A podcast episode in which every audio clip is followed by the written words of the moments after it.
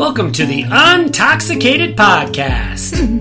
Well, I'm Sherry Salas, and that was my husband, Matt. We have questions about the impact of alcohol and addiction on relationships. If you have those kinds of questions too, you're in the right place. Here we go.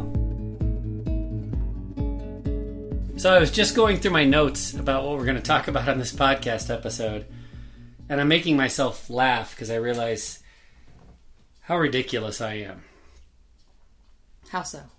Well, I mean, well, well to go over notes. That's not. It's not ridiculous to go over notes, but like reading back on something that I prepared the other day for this discussion. Well, okay, let's just jump right in. So, I thought for so long, I thought being a team and being a successful relationship basically meant being the same in a lot of ways. So, like for instance, things like morals and politics and religion and finances and parenting, you know, we needed to be on the same page on all those things. I mean, how many thousands of times have I said that to you, basically? Um, a lot. A lot, yeah. Yeah, and during your drinking days, I just caved to a lot of your political views or, you know, your opinions about things just because I didn't want to have to deal with having to discuss and defend my point of view. I think morals is a little bit different. Well, I think you can't have a different set of morals. Like, I can't say, I want an open marriage, and you can say, no, I just want it to be monogamous. Like, that I think is way too different. No, that's, I, I'm really glad you said that because, again, referring to my notes, I said of that list, morals, politics, religion, finance, parenting, morals is pretty much the only thing that it is important that we're pretty much one hundred percent with, yeah. on the same page. What? Yeah. Aligned with yeah, that, yeah, very, very, very closely aligned, yeah. but, but not the rest. And it's the the thing that made me laugh when I was looking at this is it's only in recent years that I've realized how different we are. I mean, we've been married for almost like a few years. weeks short of twenty-five yes. years, and we were together for a couple of years before that. So we've been together for a long time, and I'm just realizing how different we are, and also really recognizing as we grow stronger as individuals and grow stronger as a couple, how important respect for those differences differences is. I think I just bullheadedly forced us into the same path in a lot of ways, especially when we were drinking, when I was drinking. But now I realize that respecting your opinion and respecting the way you feel about a lot of those things is really, really important. And that respect has to be consistent. That is probably the most important, you know, takeaway from these first couple minutes from this initial discussion. Not only do I have to respect the fact that you have different opinions, but I have to consistently respect it, and not only respect it when I'm in a good mood or when things are going well or when, you know, there's no no massive stress that I'm dealing with. I have to just consistently. Why are you laughing at me? Well, I'm just just thinking, because of how ridiculous I am? Yes, in a lot of ways that, like, you think, oh, team, you have to be, yeah, on the same page, but you have to be so much alike, because you've coached soccer for a very long time. Like, even back in college, you were coaching soccer. You wouldn't want a team of all midfielders. Hmm. Like, how could you. you have, like, thought that everybody has to be exactly the same? Because a team is built of different strengths of people that come together and, you know, get the job done. Your your basically. point is both really good and also surprising. Really good because it's just a sound point you're making, but surprising because even though I've coached soccer for all these years and decades, I didn't think you had a clue what a midfielder was. Well, you've never taken a great deal of interest in the sport. Yeah, well, I watch I mean, it, when I the listen. Kids were playing. Yeah, I watch it, I listen. Okay. You know, I know there are, I know the... You're right. There are different positions. So apparently there's different positions in this relationship, too. See how quickly oh. we got into talking about different positions, Sherry? Yeah. uh-huh. You're funny. Um, okay, so yeah, the consistent respect for that. Let's talk about parenting to start with. This is a really tangible, concrete area where you and I do things differently. That I've, this I've known for years. But for a long time, I tried to, you know, kind of shoehorn you into my style of parenting. I remember when you were pregnant for the first time, you were reading pregnancy books, and I was like, we're going to be fine. We're going to be great. I'm just going to wing it. I don't want to read those books. I mean, I went to, what is it called, Lamaze class? Mm-hmm. Willingly. I mean, I, yeah. I knew that part yeah, was important. You were excited for... There was stuff I didn't the, understand. Yeah, yeah. And we got to you talk wanted to about be the Latch best On. Coach. I was pretty excited about that. Yeah, and you wanted to be a good support to me in the delivery room and and breastfeeding. You know, you wanted to be a helper, and you were a very good helper. Yeah. Not yeah, you, you breastfeeding, but helping that go a little easier than planned. Right. So, but beyond that, that stuff that I just wouldn't have known, the rest of it, I was just like, let's just wing it. And you were like, I'm going to read about this stuff. And, and I mean, I think you were visibly not nervous, but not concerned either. Just really concentrating on wanting to learn so that you could get it right. Yeah. Yeah. Well, and I think, well, like your recent blog post, I'm a gatherer, so I gathered a lot of information, evaluated. You read my, that? Yes. I gathered information, I evaluated evaluated it against like my own experience, and then with my older nephews that were born when I was thirteen and fifteen, and kids, you know, babysitting, and kind of like formulated what I felt would be good for me, a good plan. You know what a midfielder is, and you read my blog post. God, you must just you think that I just ignore you completely. I'm I'm impressed. Thank you very much. Um, yeah, so so when it comes to parenting, you know, there have been many times in our relationship when you would bring me things that you were struggling with, the things that you were trying to figure out, or one of the kids was giving you problems in one way or the other. And at the beginning, you know, I, I didn't understand how, like, fundamentally different our perspectives on child rearing are, were, and are.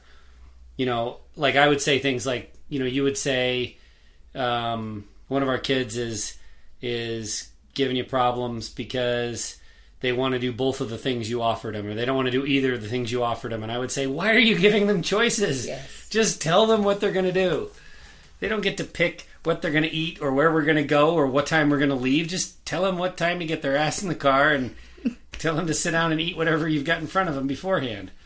And I really, I legitimately thought this would solve all your problems if you would just do this. I didn't, the part I didn't understand is that you have a tendency, um, I don't know if genetics is the right word, you have a natural component in you to nurture and and letting them make their age-appropriate decisions is a huge part of that nurturing and doing it properly, right? Yes, and I also felt that it was very respectful to let them have their own opinions and have some say in some smaller things, also setting them up with making decisions when offered choices in life later on. Because really, that is a skill set that you have to learn how to evaluate your different choices. Yeah. You know, there are some people that are stunted when you're faced with two or three opportunities and you've got to choose one.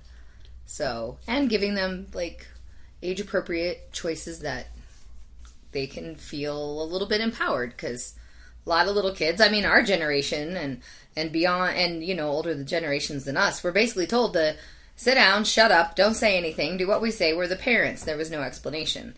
And I feel like that's just the wrong way to parent.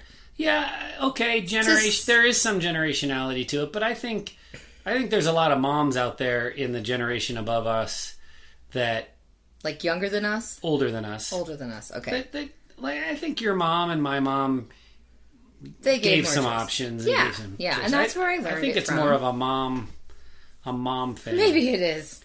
And and I I think it's great now. For a long time I thought, you know, another one is whenever the kids are off school and you and I are both working, that gives you a great deal of guilt, because if they're going to be bored, if they don't have something lined up, and you want to find ways to spend time with them because you enjoy spending time with them, but also to make sure they're entertained and they're not stuck in the house, mm-hmm. just kind of doing nothing, you know, when especially when they were younger. Yeah, for sure. Well, and things are so different where we live, and nowadays, you know, like, I lived in a small town and I had a neighborhood full of kids, so You know? Yeah, you like could leave you just, after breakfast and come back before dark. You know, That's how it was, when I was a kid. Yeah, I mean, but we came home for lunch. Like, yeah. we just stayed in the neighborhood, again, small town, so we had a lot of opportunities to just free play. And I feel like life has become so much different and structured. But that desire like all that you had. Comparison with their friends, too. Excuse me, that was one of the things that I realized kind of drove my desire to have them do things. So when they met up with friends and they're like, oh, what'd you do, you know, this last couple weeks or this last month or your summer, I didn't want to be like, oh, I just sat at home. You know, I wanted them to like share experiences, and I know that that's having them compare themselves to others, but I didn't want them to feel like shortchanged or cheated in some way. Yeah. Like that they didn't get experiences. And we live in Denver and there's a ton of opportunity. Yeah. And so I would, again, that would frustrate me for a long time. And I would say, you know, you're you're working, you're doing stuff for the kids because you're working on something that's that's helping to create a stable and healthy family and provide. And I'm doing the same. And so we're doing stuff for the kids. What, you know, we don't need to entertain them. That used to really frustrate me because I just didn't. I again, I thought we should be aligned. I thought you and I should be the same. Why would you feel that way? That doesn't make sense. Now I understand. It's very natural for you to feel that way, and it's it's really great. It's actually way better than the way I felt um, overall. So, wow. so yeah, you know, this this I think about this a lot lately. There's a reason why I think in many families, I know this is the way I was growing up. Our kids don't come into our room very often at all in the middle of the night. But when a kid does come into the parents' room in the middle of the night, they usually go to the mom's side of the bed. I know I sure did.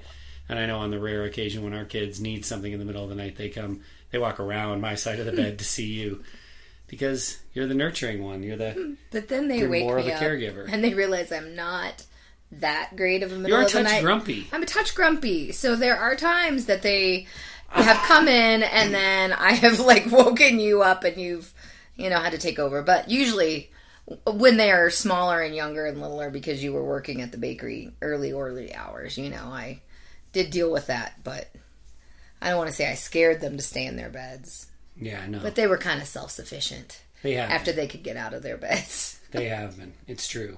But you definitely have more of a compulsion and a just a natural inclination toward nurturing, which I now appreciate. And in fact, I wrote in my notes, I wrote the word appreciation in capital letters, which is actually really hard for me to stay in all caps. You should see it. It looks like I wrote it with my feet. It's pretty awful. But my under, not just my understanding, but my appreciation needs to be consistent um, of that. I, I can't just when when I'm when I'm tired or stressed or the kids are on my nerves, I can't just say, Jerry, why don't you just do it my way? Why don't you? Why are you giving them so many choices? Because that is just a rejection of your of who you are. And for me to reject who you are is is painful. It might it might not be like I'm going to run into the other room crying painful, but it, it, it's a shot, right? It's a, it's a negative when we're trying to have positives to build a strong relationship. And I also know, last thing on the topic of parenting, when I have yelled at the kids, um, sometimes that hurts you. Oh, that is, that, I don't know. That just cuts me. Even now, or even if it's deserved. I've always felt very protective and defensive. Even like, if it's deserved? Like, yeah, I most still... Most of the time, you're just running around screaming at them. But... Well, I mean, like, I'm just thinking about, like, times perhaps when you were drinking that something was small and you just, like, really exaggerated okay. it, you know? And I'm like, that could have been a calmer, like, more stern, like, please stop that now, or no thank you, we're not doing that. But, you know, like... you could become very vocal and it'd be like, ah, in a, in a loud, mm-hmm. like scary yell. That's what I mean. Like, that's what I meant. Like when it's deserved, but I do, I, I, but I even like get defensive and protective when one of our kids are like being ornery to the other child or, you know, yeah, it's like, I have to protect them always. Well, it's helpful that I know that that, like you said, that cuts you the way it does, deserved or not, because I mean, I don't, I don't know if you can tell, but I really try not to yell at them. I mean, they got to really deserve it now. Yeah. Because I know that it's going to hurt you, and that's not something I'm setting out to do. Again, back to the original premise, if you and I were completely aligned and we were the same, then when I'm yelling at him, you should be right behind me yelling at him too. Yeah. But now that I understand how different we are, only took me two and a half decades, but now that I understand how different we are. And half of our kids out the door before you finally figured that out. Yeah, exactly. Let's talk about finances, because that's fun to talk about. Oh, yeah. Um, when... When you go and procure things that we need here at this house to sustain us, to live, to keep us healthy. To go do my gathering. Good things. When you go out and do that and then you come back, I have a tendency to make a scowly face when I see the credit card receipts. And, you know, I I, I feel like... Um, I feel like that that is a lingering impact on me from way back. I mean, we have had, we've owned our own business. We've done our own thing for a very long time now. Yeah. Um, God, I don't even know seventeen, how long. Or no. eighteen years. No, like nineteen that. Years, because our we moved out here when our oldest was like a year. So nineteen years now. We've been doing our own thing one way or the other. And for the most part, it's gone well. Um, very, very rarely it's gone great from a financial standpoint, and rarely, but not very, very rarely, it's gone poorly. Yes. And it's been very there difficult. Have been, there have been some lean, some lean months. Years. And you add those up and those are lean years. Yeah. And so I think good thing it was a bakery, so we got to eat food at least right we there. Had, we, it was a food business. Yeah, so, so we had some, some cush there. But I think from some of those lean times when... I would see you spending money, again, on necessities. You're not a frivolous spender. You really aren't. But when I would see you spending money, I'd be like, oh, God, I don't know how this is all going to work. And I just have, like, I understand why people get a reputation for being cheap. Because if you've had that experience in the past, then it doesn't matter how well things are going or how well budgeted things are and planned yes. for. It's traumatic when you see the money going out, whether you exactly. knew it was going to go out or not. And exactly. so, because then you're always fearful if it's budgeted that there's going to be a budget buster. The unexpected. That, you know, somebody breaks their nose or wrecks their bike and, you know, or the bike gets stolen, you know, like yeah. just those things. But so I even, even, you know, pretty much regardless, whenever there's money spent, I make a scowly face and a grunt and a, a big sigh and I groan about it. Again, even when it's totally planned for and it's, you know, and you could buy, you know, toilet paper and a bag of potatoes and I'd be like, oh, God. So these are these are definitely, I was trying to pick some necessities there. It's, yeah. Yeah. So uh, that has an impact on you. Yes. You spent it, so you take it personally. Even though you're going out and doing this thing for the family that you know that we could be down to the last sheet of toilet paper before I would notice and actually go out and do it. So you're doing it, and it's way better than the way I would I would handle things if I was the stuff procurer, more so, because I'm not very much. Um. So even with all that good stuff, it's budgeted, uh, it's necessary, and you're being generous of your time and your effort and your knowledge by going out and doing it.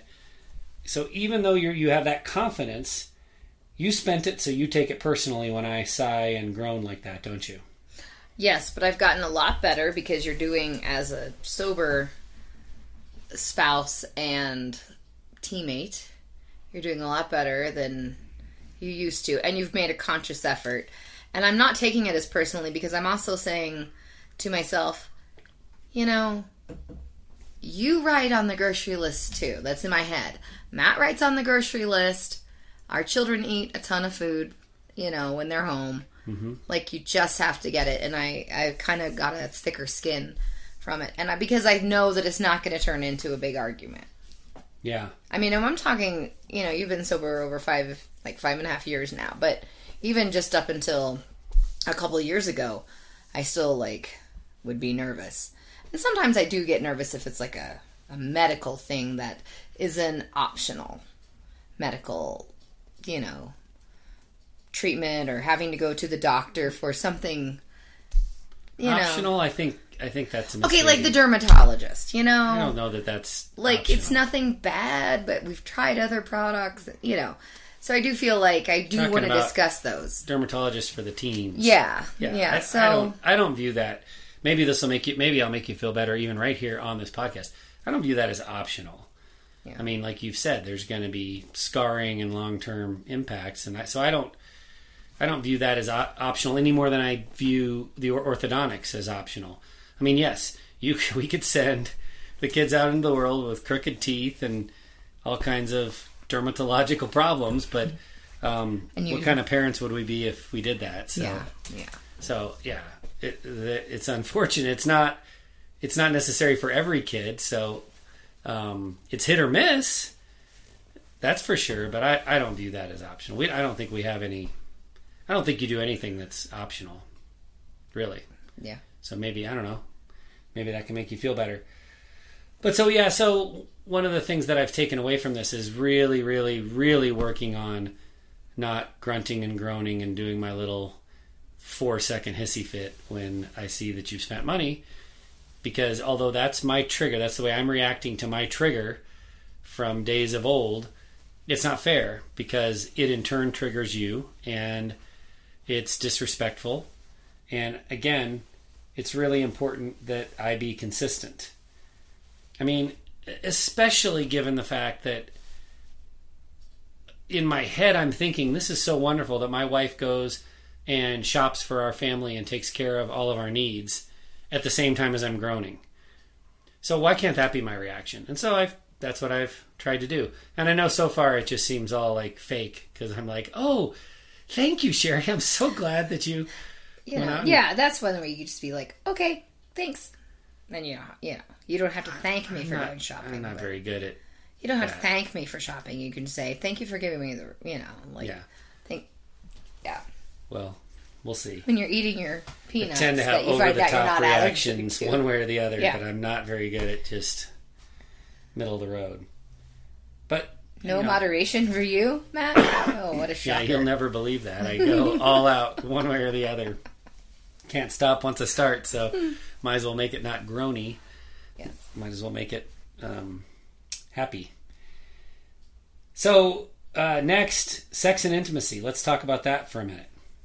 I compartmentalize things, um, but negative actions linger for you and they build up. So what I mean by that is... Um, I I can we can I can grunt and groan about credit card receipts. I can stub my toe and um, you know, have a stressful work day and have bad things happen and have the car have a flat tire and all these things. And then when I get in bed at the end of the day, I am still ready to go. I've taken all that bad stuff and I've put that in its little box and pushed it away. And actually, in a case like that, if I've had a really bad day, I'm probably looking for some comfort in a right. semi-medicinal way from you. You, on the other hand, I think look at it the exact opposite way. Help me understand or help me um, validate or, or tell me I'm wrong. But if, if bad things happen, especially bad things between you and me, if I'm short about, you know, spending money and I... tell you you're a terrible parent, you should do it my way. Well, then absolutely no sex for you. Yeah. yeah. But it's not, I mean, I think, but I mean, like, I think when it, guys hear that, just... they think, oh, I'm being punished. I'm being punished for whatever. It's not punishment. No. You just can't get there after, the, you know, I've been negative toward you. Yeah. Yeah. Um, I had a thought, and it escaped me now, how I was going to explain that. I think that it's an emotional toll on me, and they seem sort of exhausting. Because for me, the bad I, things that happen, yeah, seem exhausting? Like as it as the day builds up. Like I know, say, like when our daughter goes back to, you know, to college, and she's been home for a while. That's an emotional toll on me, and the last thing I want to think about is being a sexual human being. You look at it like you're sad and you want comfort. And so then that would be something that you would think would be comforting to you. Yes, it would feel good. And that it would be something bonding and that we would be doing together to like take care of one another. For me, I look at it like it's two separate houses. Like I'm emotionally sad. Mm-hmm. and you're sad, you know, but there isn't a alignment. I don't know if that makes it any sense, but I think it's like an emotional toll at the end of the day. And I have to be, I, I can't be like in a bad mood or a sad mood to want to have a good time in bed. Like, all my boxes need to be checked for a good day. Okay, that is an excellent way to describe it. That's, that was what I was looking for. I love that. You need to be emotionally in a good place. You and I need to be in a good place. We need to be aligned to uh, to some extent. That doesn't mean we are the same person, right, or we've made all the same decisions, but we have to be supportive of each other. Again, back to this consistency thing. I can't be all across the board telling you you're making mistakes and then telling you you're great on the other hand.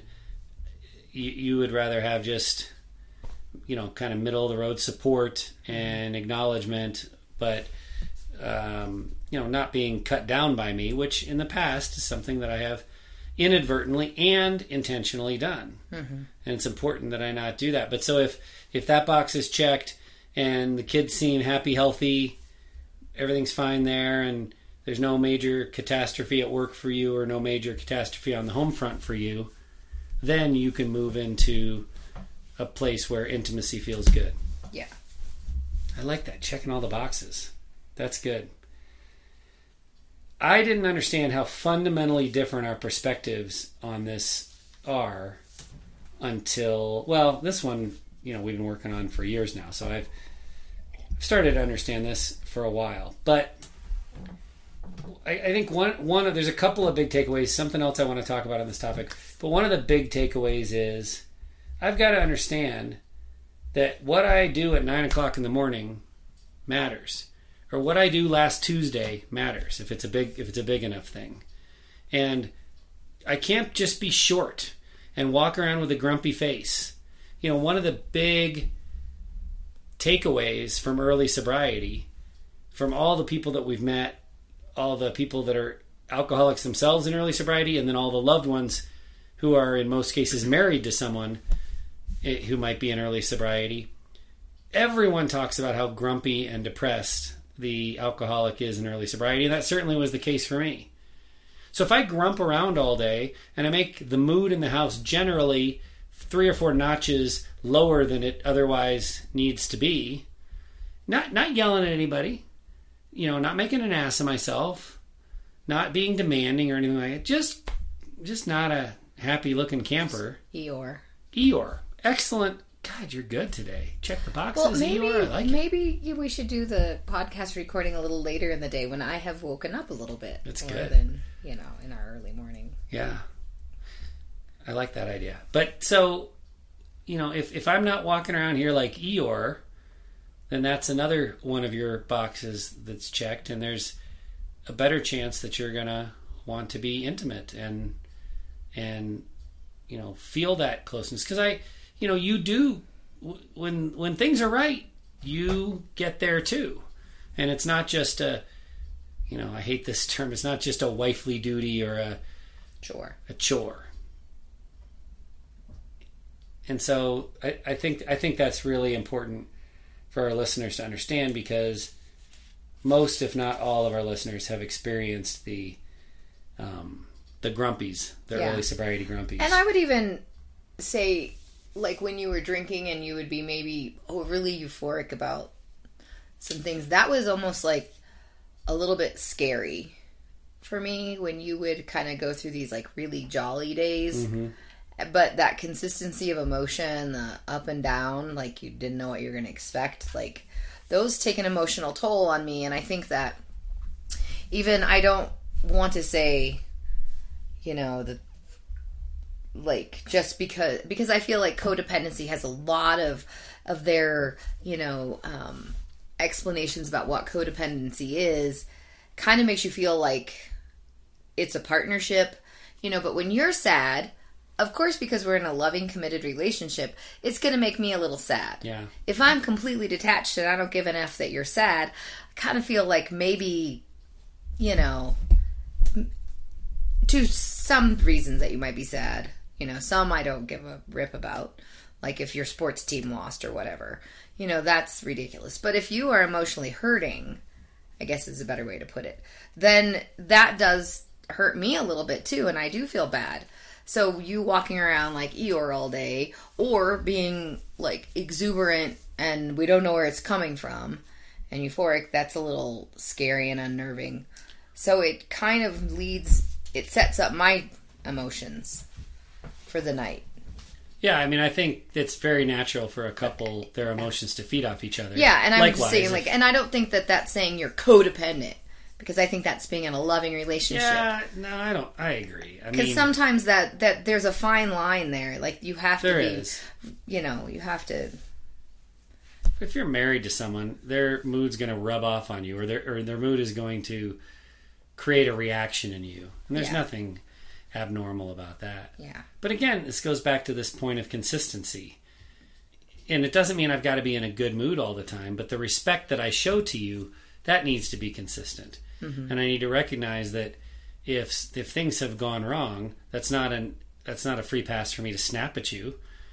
I can take a moment and explain to you, these two really bad things happened to me, and I'm struggling mightily with them. And then I think, you know, you're understanding, but when I'm just day after day uh, illogically or irrationally grumpy, um, then that's a level of, that's bad consistency. Yeah. I need to be consistently communicative and respectful of your, where you are and, and what you deserve in a partner. Yeah, and I think you added a good point. You had to, you have to be in communication, so then the partner knows what's going on. But not, you don't have to unburden yourself of all of your feelings every single day, especially like in early sobriety, because we're both recovering in a lot of pain. And so you don't want to be too overwhelming, but you can just say, you know, it's just a hard day working on my sobriety. Or, yeah. You know, and then you kind of, then the partner knows where you are. You know, the sober or trying to be sober partner has expressed, so at least you're on the same page. Yeah, Jay. I think that's I think that's fair. I think that's right. Before we leave the topic of sex and intimacy, I think we should, because there's another little piece of this when we talk about how you and I are not the same. We're never going to be the same. You know, everyone gets all caught up in the sex drive conversation. Well, this person has, has a higher sex drive than this person. More times than not, in a kind of a traditional relationship, it's the guy that has the higher sex drive than the woman, but not always, not even close to always. I can think of, you know, lots of relationships right here and now where we know that the female has a higher sex drive than the man. So I just think it's a cop-out if you just say, oh, this person has, a, you know, one person has a higher sex drive than the other, and that's why they can't get aligned sex and intimacy-wise. And I think even in... I think that consistency piece that we've been talking about is a part of it. But I think another part of it is, again, th- we've talked about this before, but the way um, specifically females are raised and brought up and their early sexual experiences. I know that this is the case for you, and I know that this is the case for many women, that sex is in many ways transactional early on when they're first becoming sexually active. You know, oh, this guy has taken me to dinner three times, so I know what I'm supposed to do on the third date. I know I've got to put out. Like, that's what's expected, whether I want to or not. Or if if I want to get whatever thing it is I want to get, um, I've got to start putting out. I don't, putting out's the, apparently the word I'm going to use. Sorry. Well, there was a sense of obligation, and I think that this generation of young adults is going to hopefully break this, where you don't the feel... The next generation after us. Is that what you mean? Yeah, like this this current generation of young adults. Okay, sorry. Yeah. Who's not listening? Well, I was listening. I just... So this you generation didn't mean this generation young, as in our generation. This current generation of people who are young. Okay. Not us. We are old now. Okay, we're old. They are take. They are not using like sex as obligatory or expected or transactional. You know, it's going to be. Con, you know, they're going to talk about it. I mean, I this is stuff I'm learning. They're going to talk about it, and they're going to agree when it's time to to have sex. And I think that, you know, that's going to be great and change, because for so many years because women were property, and that just kind of was a generational curse that kind of filtered through our D N A. We felt like it was an obligatory thing to to do. So hopefully that changes. And also I would say, like, it wasn't even like as a transactional. I just felt like, oh, we've been dating for, you know, this long now, and I'm nineteen, and I guess that's what you do. Yeah. Because there wasn't, there wasn't, other than abstaining or using birth control or a condom to not get an S T D, there wasn't a whole lot of conversations about self-worth. Self-worth or or female pleasure either. Yeah. A fumbling late teen, early twenty dude doesn't have a clue what he's doing because we weren't taught, and it's just not a topic of conversation. I'm, I hope that it is now. I don't know that it is. I mean, yeah, I, I think I think a lot of what you said about consent. Yeah. I think those things have changed. Because you know there's a consent app now, right? I didn't. Yes, there is an actual consent app. Where... So what, you both parties say I consent, and then yes. you've got documentation yes. of it, so nobody can be accused of yes. rape or whatever? Exactly. Huh. Well, that's interesting. They make an app for everything, don't they? But, yeah, I think that piece of it, that's great, the changes that are happening. I still don't, I mean, I'm not in a lot of conversations with twenty-year-olds, but I... about sex anyway. I still don't think, I know that might surprise you, but I still don't think there's a lot of uh, conversation about female pleasure and a lot of education for males, or I, I don't think a lot of females even know right. what's going right. on or, or what they should expect. Or yes. So maybe, we've yeah. got a long way to go, but that, the point, the point as it relates to our relationship and recovering an alcoholic marriage is, yes, that was part of your background. Then that transactionality of it continued in our relationship because, you know, you spent a lot of time disappointed in your relationship, disappointed in me. I think I think it's fair for us to say, I think it's important for us to say, you know, I wasn't the kind of alcoholic that got drunk every night. We would go days and even weeks in between episodes. I I, I still drank for, mm-hmm. for most of my drinking career. I still drank most nights of the week, but I didn't get out of hand most nights of the week. I would go, again, weeks at a time without getting out of hand. But your disdain for it, your memory for when I would get out of hand, you're knowing that the next shoe is about to drop at some point and not sure exactly when, all of that keeps some of your box boxes unchecked that you were talking about earlier. Mm-hmm. And so a lot of times when we would have sexual activity, it was transactional for you. It was either, oh, you know, it's it's been a few nights, or, oh, I want to keep him from getting angry, or, oh, he's a pathetic, begging, you know, fool, so I'm going to give in, or, oh, I want to keep him quiet so he doesn't wake the kids if it was a partic- if it was a bad night. But it was, back then, it was not, oh, I'm really sexually attracted to this person and I want to get intimate. So um, so that's something that we had to break through, all of that baggage, the baggage of, you know, your early experiences as a teen and early twenties and your experiences with me as an alcoholic. That's a lot. That's a lot to break through and fix. Yep. And by the way, drunks are disgusting. So let's just throw that out there. Okay. Yeah. I think they're disgusting too. Uh, I didn't used to, though. I don't know if you know that. I you thought you were rather were, charming and adorable. I used to think and we were rather attractive charming. and. I thought when we. Oh, got, you were the cat's meow, and every girl wanted you, or every guy wanted you. The more I drank, yeah. the more I thought that. The more I drank, I thought the louder I got just meant more people needed to listen to all the stuff I was saying. You just wanted to make sure the whole bar or the whole crowd could hear you. And when I would repeat myself over and over, it was because I thought it was a really cute story, and everyone needed to hear it a yeah. couple of times. Good stuff. Okay. Um... So, that's enough. Good job talking about sex. Well done. The last thing I want to talk about today, Sherry, is, believe it or not, I think even more uncomfortable than it is to talk about sex and intimacy. And the there's the only reason I'm going here, or we're going to go here, can you feel the suspense building? Are you yes, excited? Let's go. The only reason we're going to go here is because we see it in so many other people. This is the kind of thing that I would ordinarily just keep to myself.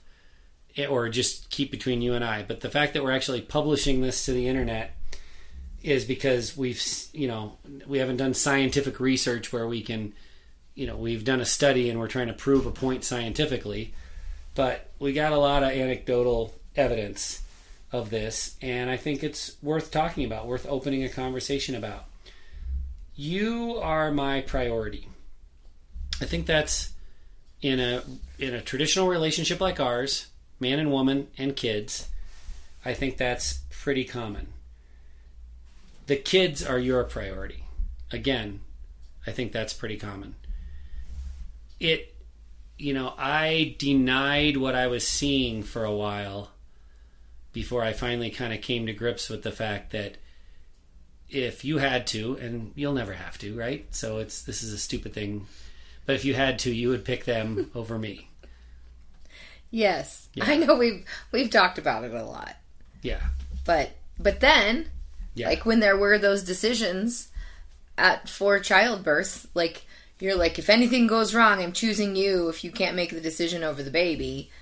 And I was like, what? Like, why? You know, but I think that is an animal instinct, because you think of all the mothers out there that are keeping their young protected from the, you know, the dominant male in their tribe. I think it is an animal instinct, and that's kind of the point I'm trying to make. It's, I think this is a very taboo subject that most people aren't willing to talk about, but I think the fact is it's a natural animal instinct. Yes. This isn't prefrontal so. cortex. This is, I don't know, Brazilian some other brain. part of the brain. Yeah. yeah. I really, I really believe that. Also, I looked at it like they need a chance in life and you've had your chance. Yeah. Depending on how you're going down, you may have blown it. So better than they. That's true. That's true. Um, I also, for the record, want to acknowledge that I also know that the cats are your priority over me. That is... Now... That I'm okay with. Okay. I've come to grips with that. It's they're fine. snuggly and fine. cute, and I love them, and I can just carry them around like I'm a big monster. But I would never... Let's be real. I would never choose them over any of my humans. When you look at those cats, no. though, there is unconditional love. Well, there they is, can't, because... They mostly can't hurt you. Just like any... Like, whatever your animal is that you love, you just go gaga over. There's always got to be something. That you... I, I walk in by the litter box with that new one, and uh, holy cow, I don't know how that can come out of that cat.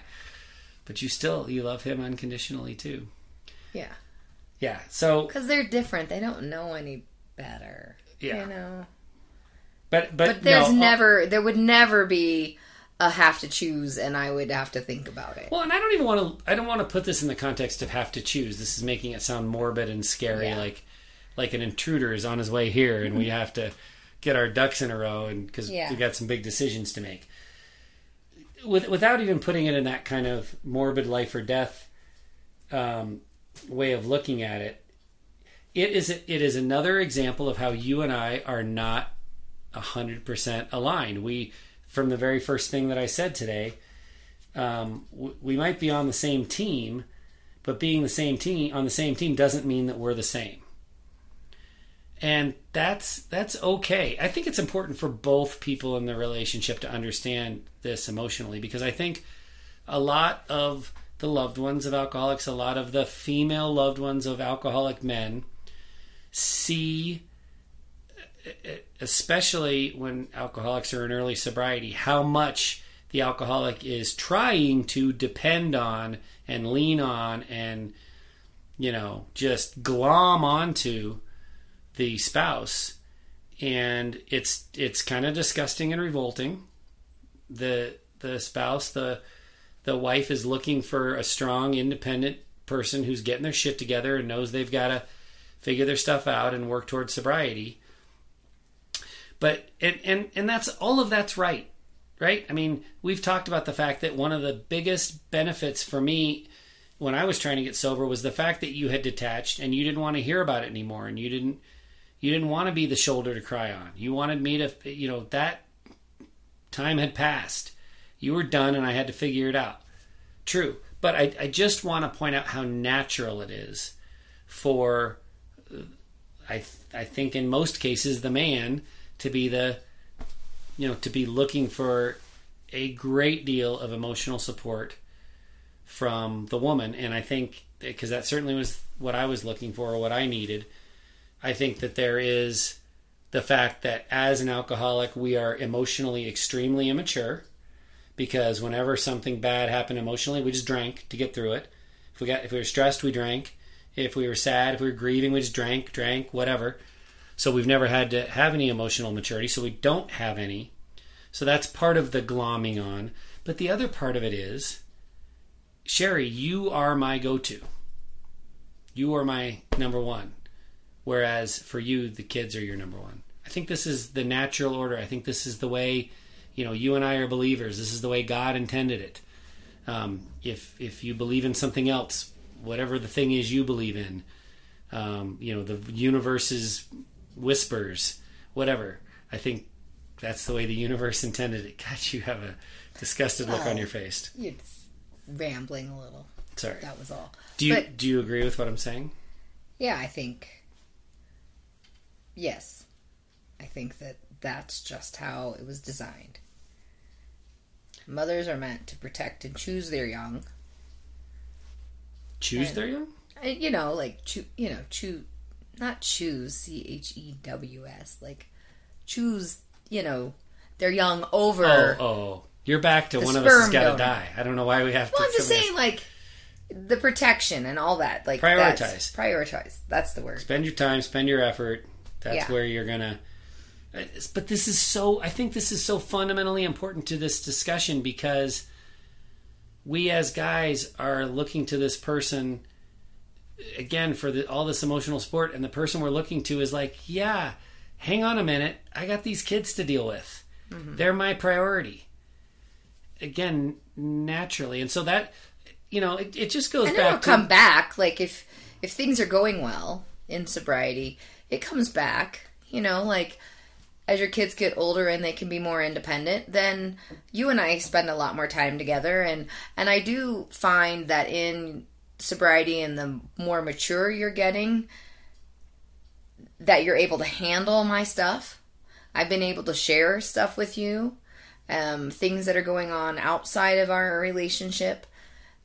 Whereas in past, you've not been able to deal with, you know, conflicts I've had at other other instances outside the relationship, whether it be, you know, extended family or other coworkers. You hadn't ever really been able to deal with it because you've not been mature. When you say deal with it, you mean like be a good listener? Be a good listener, not try to fix the problem, not That's be, the key. Not be like super mad and angry, because sometimes you'll like, take on, you're like, you'll take on whatever that wronged you. Wrong me and, and, but it just comes out in a bad way, you know? You're you're right.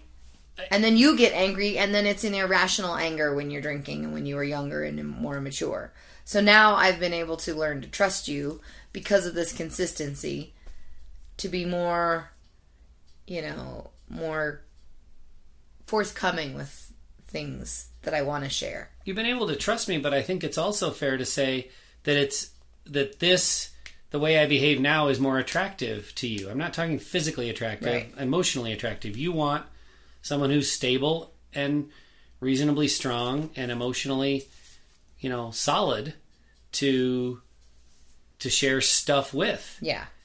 Whereas if before I'm going would... to be irrational, or if I'm going to get really sad about it or really angry about it, that's not attractive to you. Yeah. Because again, I'm not that for you. We're, we're different things for different people. This is why we say it a lot, but alcohol is not meant for human consumption, and clawing your way back from this disease is so counterintuitive. It, you know, it, alcohol does things to us drinkers that make us repulsive to our spouses. And I'm not just talking about being sloppy drunk. Right. I'm talking about when you're sober, but your mind's not right. That that level of need that I used to feel, that's not what you're looking to be on the receiving end of. Mm-hmm. It's just not. If if I wasn't, and now that I've got all this sobriety, I don't ever feel that way. I don't ever feel that needy. I mean, yeah, I still... have needs that only you can fulfill. And I'm not just talking about sex. I'm talking about other things. But I'm not so needy in expressing them. Yeah, and I would, I just want to clarify, it's not just so much sobriety um, and abstaining from alcohol. You've done work. Done work um, and time. And time, yeah. So it's got to be a combination. It can't just be abstaining from alcohol for a long time because you were then just stuck and the dry drunk. So it has to be that ma- your brain has to mature, catch up to where you really are in your life, age-wise, be able to be emotionally mature, and and your brain has to be functioning at a higher power, or how you know, than it was when you were drinking. Yeah. And in early sobriety. Yeah. Well, I, I'm glad we're talking about this. I know you and I have privately talked about this a lot, but I feel like this is a taboo subject. I feel like this is the kind of thing that a guy could be labeled as sexist for bringing up. And in this age of equal opportunity, which you and I are big believers in, equal opportunity doesn't mean we're all equal. We're all created equally. We're, there are different uh, hormones and different motivators and just different um, things driving us internally. Yeah. And it's okay. Yeah. And I think it's okay to talk about it. So I'm glad that we did. Yeah. I mean, you know, just when you think about our Q community out there, you know, everyone is different and we shouldn't expect everyone to be equal, but they should have equal opportunities. Equal opportunity. Equal, absolutely. You know, um, I was going to think of another word, but it's actually the same thing as opportunities, so never mind. Yeah. Equality in that Equal way. respect. Equal respect. Absolutely. But I think it just, and I'm beginning to believe that it's just not a gender component as much as it is just an individual component and how your body chemistry and how you were put together and created. So I would, you know, I know there are lots of things that we talk about um, you know, in this podcast and in previous podcasts where we talk about it being a gender component. And we're but, talking about those kind of biological um, things that definitely happen. But I feel like even within each gender, you know, there's all these dis- differences. So I'm beginning to think that it's just an individual component. But, okay. I- But I there mean, can be definitely traditional roles, to, gender roles. To some degree, I agree with you, but I feel like of the cases where, you know, the examples, the relationships where we have intimate knowledge, um, the, the what we're describing is is pretty common. Yeah, where the the female person is prioritizing pretty clearly prioritizing the kids, and the male person is pretty clearly prioritizing their relationship with the woman. I mean, I can't tell you how many times working with alcoholics that are trying to find recovery that the sentiment is, I have to get sober to save my marriage. And I can't tell you how many women that I've heard say, I have to prioritize my kids. Uh, I don't know if the marriage is a good thing for my kids. Mm-hmm. So, I mean, yes, re- total respect for the fact that there are individual examples and that, that, you know, that this is not necessarily universal, but there are a lot of examples where gender plays a plays a role. For me, from what I'm observing. Yeah, I guess it. Maybe are. we should just do a scientific study, and then we don't have to like get around on the uh, the anecdotal evidence that we have. We can actually say this is what the evidence says. Yeah, it's, it it would prove it's right if we did. I'm sure of it. So, we can be on the same team without being the same. That's the takeaway. So, uh, what do you want to play, midfielder? Oh, I want to be center back. Okay. Actually, I just want to be goalie. Yeah? Yeah. Why? Um, Got no reason? You don't have to run as much. Before you go, we hope you'll consider these three resources. If you love or loved an alcoholic, we offer support and connection in our Echoes of Recovery group. Check us out at echoes of recovery dot org. If you are a high-functioning alcoholic seeking methods and connection in early sobriety, we're ready for you at shout sobriety dot org. No matter who you are, there's something for you in our book, Sober Evolution, Evolve into Sobriety and Recover Your Alcoholic Marriage. go to sober evolution dot org. For my wife, Sherry Salas, I'm Matt Salas. Thanks for listening to the Untoxicated Podcast.